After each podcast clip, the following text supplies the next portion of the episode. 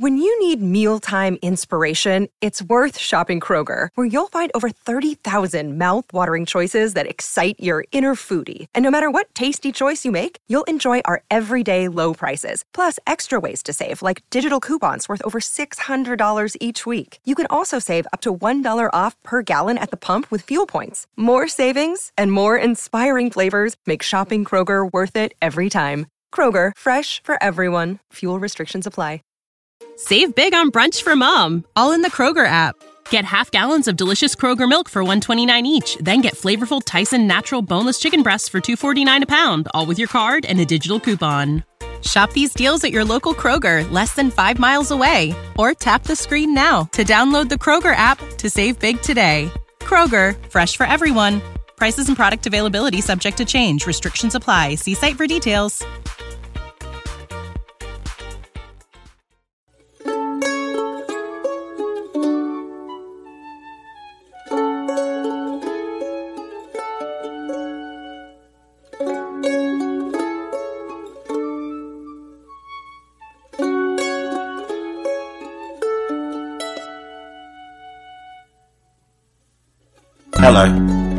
Welcome to the Latin American History Podcast, Episode 32 Tierra Firme, Part 3. When we left him, Balboa had just discovered the Pacific Ocean and was rushing back to his colony as news had reached him that a ship had arrived from Spain. He had no idea what had been happening in Spain and the rest of the empire, and his position as governor of his colony was tenuous. When he got there, he discovered that Ferdinand had sent an inspector and had the intention of sending a new governor for the colony. He had a man lined up, but before he sent him, he wanted his inspector to have a look and assess what state the colony was in. If this had happened a few months earlier, this probably would have been the end of Balboa's adventures in Panama.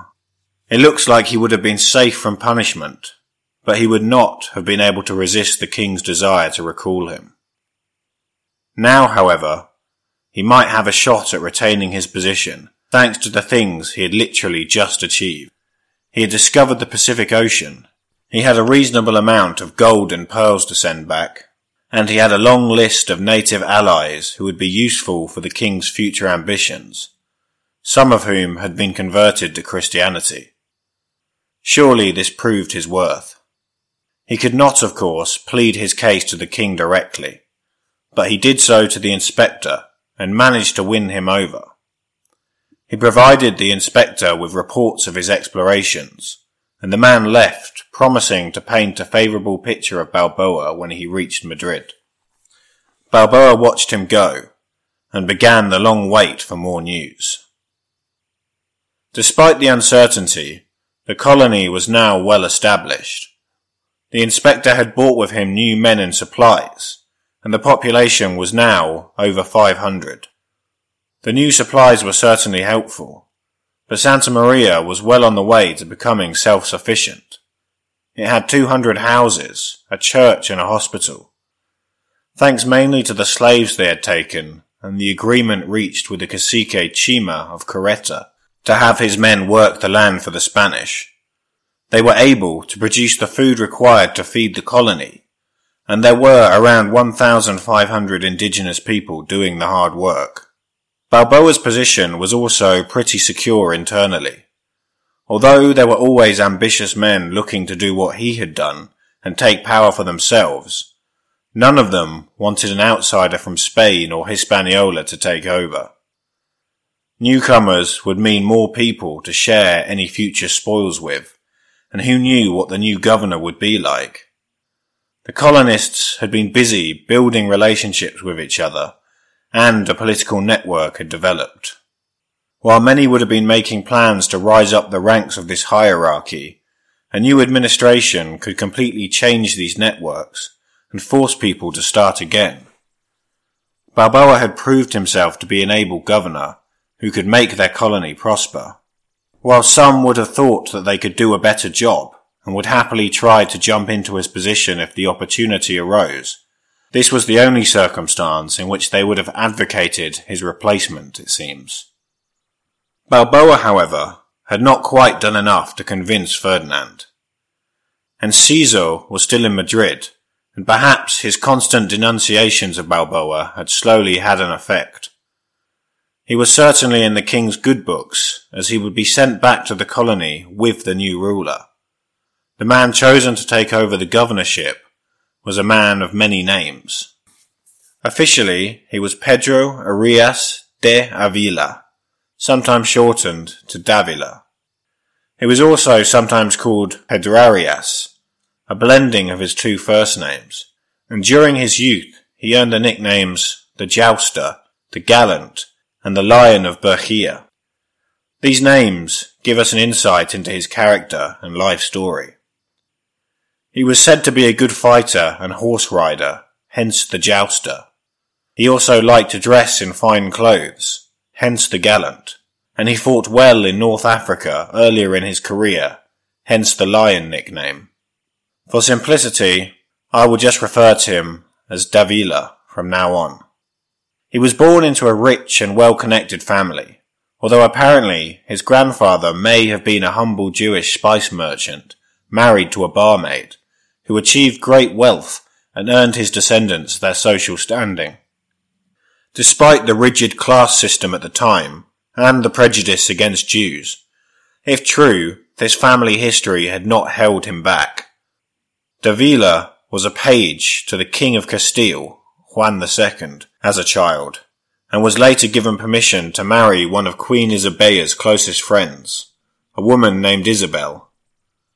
Isabel was actually the daughter of Bobadilla, the man who had replaced Columbus as governor of Hispaniola, so this marriage further added to Davila's web of connections.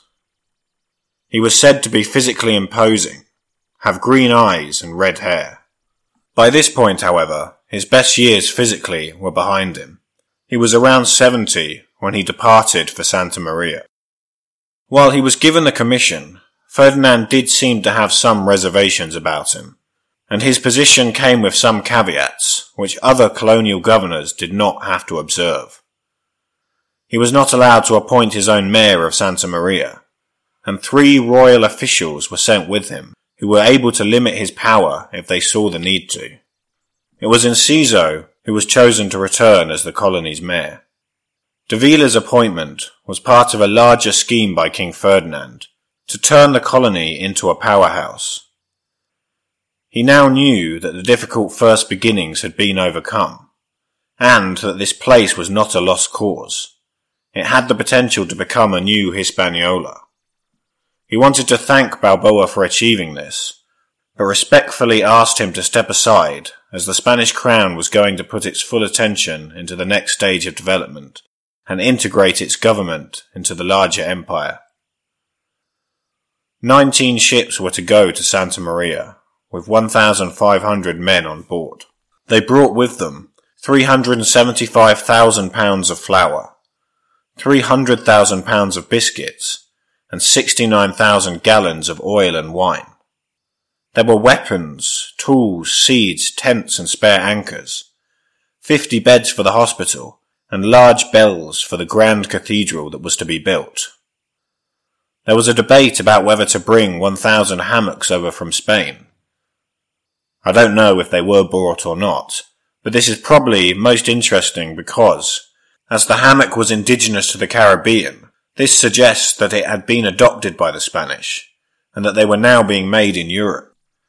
Thousands of people had put their name down to join the colony, and a great deal of time and effort had been put into narrowing the candidates down to a reasonable number. Only so many ships could be sent. Apparently the city of Sevilla, where the preparations were being made, had been invaded by people who had turned up uninvited, hoping to get a place on the boats.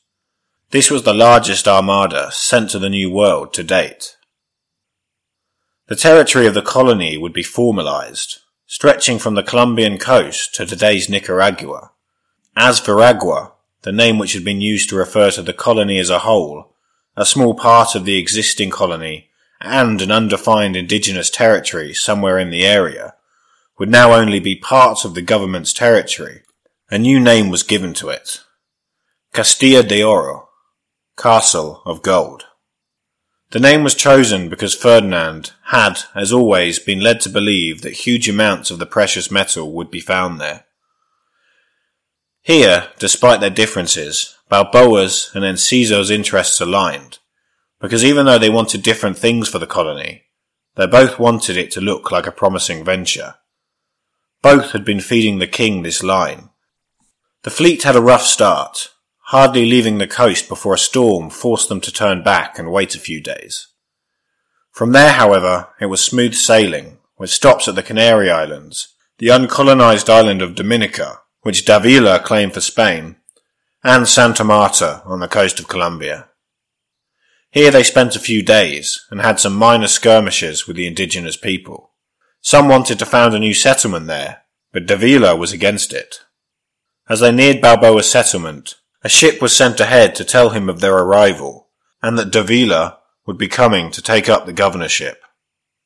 The messenger found Balboa in workman's clothes, supervising the laying of a roof. He was said to have been surprised to find him this way and not ensconced in his villa dressed in fine clothes. Balboa also surprised him with his reaction. The messenger would have come out of the blue with bad news, but Balboa took it gracefully and said he would be happy to welcome Davila. The two met the next day in a clearing near to the harbour. Davila and his men were dressed in their fine clothes with all the trappings of nobility. Balboa and the colonists, by contrast, looked as you might expect of a ragged group of men who had spent years out in the wilderness. Yet it was Balboa who was said to have appeared the more noble in some ways. He was confident, friendly, and in good shape thanks to the sun and the hard work of building the colony. Davila, by contrast, was old, infirm, and tired from the long journey. Balboa charmed them, as he always did, and he showed no signs of being unhappy with the new arrangements. While this made Davila's job much easier, he probably formed an instant dislike of Balboa. In some ways, his confidence and grace was much more threatening than resistance. This was clearly a capable man, and behind his welcome there was the potential for future problems. With so many men and the king behind them, Balboa had no hope of resisting the new colonists. But, by embarking on a charm offensive, he could win friends and keep himself in a prominent position within the colony. This could be a potential launch pad for future ambitions. Davila would have to watch him. That very same day, Davila and Balboa had a private meeting to exchange information about the king's orders for the colony and its current condition. Davila decided to go for the same tactic as Balboa. On the surface, both were happy with the new situation, and they were establishing an excellent working relationship. Internally, Davila was considering future options. One of Davila's first decisions was to found new settlements, there were way too many men there now for Santa Maria to support, and settling more land was the natural next step in the growth of the colony. It seems that he had opted to try and sideline Balboa, and as part of his plan, he ordered settlements to be made in the direction of the Pacific. He wanted to take some of the prestige out of Balboa's discovery. Sure, Balboa had been the first to go over there, but it would be Davila who hopefully would be known for integrating it into the Spanish Empire. His plans for the colony were soon interrupted though, and the settlements were not founded. In fact, the beginning of his rule was a complete and total disaster. First came an outbreak of some sort of epidemic. This killed many men. Apparently corruption took hold in the distribution of food that had been brought over as well. So despite there being plenty to begin with, Many people could not afford to purchase it. Plenty of people died of avoidable hunger. Then there was the usual deaths caused by tropical diseases, unrelated to the main epidemic. By the time the sickness had passed, these three things had killed over 700 people. Many more had given up and decided to try to go back to Spain whenever a ship arrived. More than half of the colony's population was gone. To add to this, heavy-handed dealings with the indigenous population had started to undo all of Balboa's diplomatic work. It was said that the locals used to wander in and out of the settlement, but now the only way to get them there was in chains. Davila started mounting slaving raids. You can forget the name of all the caciques we've already met. They will play no further part in the story, as they were all dead. Balboa had turned most of the surrounding caciques into friends. Now they were becoming enemies. This had all happened within the space of five months. We don't know what Balboa's thoughts and motivations were. He may have truly been happy to accept the new order of things when Davila first arrived. Circumstances changed dramatically, however, and would force things in a different direction. He had been successfully sidelined and found himself without any influence. That said, he still had a sizable following, and this was of course bolstered by Davila's terrible governing. Davila felt threatened and attempted to lay criminal charges against Balboa for the events with Nicuesa and Ojeda. One of the king's conditions of his governorship, however, was that the judicial system of the colony was to be completely independent, and he was unable to influence it for his own purposes. Because of this, despite repeated attempts, he was unable to make anything stick on Balboa. Enciso also had an axe to grind, and he mounted numerous legal challenges to Balboa. These were also largely unsuccessful. To begin with, Davila's attempts against Balboa were done through others, and he played a political game, pretending to act as an advocate for Balboa while secretly plotting his demise. Eventually, however, the mask slipped, and the relationship turned into one of open hostility.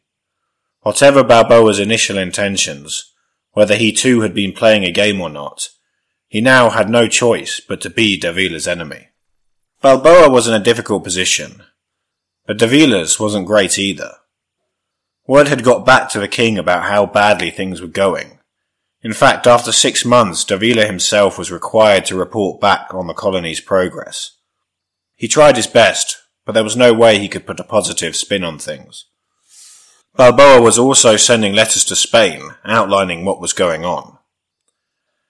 Despite this, the corruption of Davila's government only seemed to be growing. What we would call good governance was a rarity in those times, but the sheer determination of the rulers to siphon off everything they could at the expense of everyone else is astounding. It wasn't just the colonists they were conning. They were still drawing the salaries from Spain of the government workers who had died from illness. More attempts at settlements were made in Panama and Colombia, which were brutal in their treatment of the indigenous, even by the standards of the time. They were also all unsuccessful, and I wish that I could go into them here, but this story is already bigger than I had planned. Suffice to say, they all followed the same basic formula of massacring and looting. Davila would surely have been replaced if King Ferdinand hadn't fallen ill. He would die a couple of years later, but in the meantime, he was not in a fit state to make serious decisions about the colony. Luckily for Davila, things started to settle down in the beginning of 1515. The state of the colony was not good, but people were no longer dying and leaving in their drones. He started to consolidate his position, but this was hampered by word from Spain. While Ferdinand was unable to give the colony proper attention, having reviewed Balboa's track record compared to that of Davila's, he had decided to give Balboa a governorship. Not Davila's one, but a new one on the South Sea that he had discovered. He would be free to go and found a new sub-colony there, but it would still be part of Davila's Castilla de Oro. The wording of the message gave Balboa a good amount of autonomy, but he would still be subordinate to Davila. Davila got the news first and conspired to hide it from Balboa. The information was leaked, however, so Davila was forced to let Balboa launch his new expedition. He did, however, make it as difficult as possible and refused to provide the support that the king had ordered him to. Balboa started to make preparations. We will see how he fared next time. You've been listening to the Latin American History Podcast, written and recorded by Max Serjeant. For more information, visit the website www.maxserjeant.com slash the history of Latin America.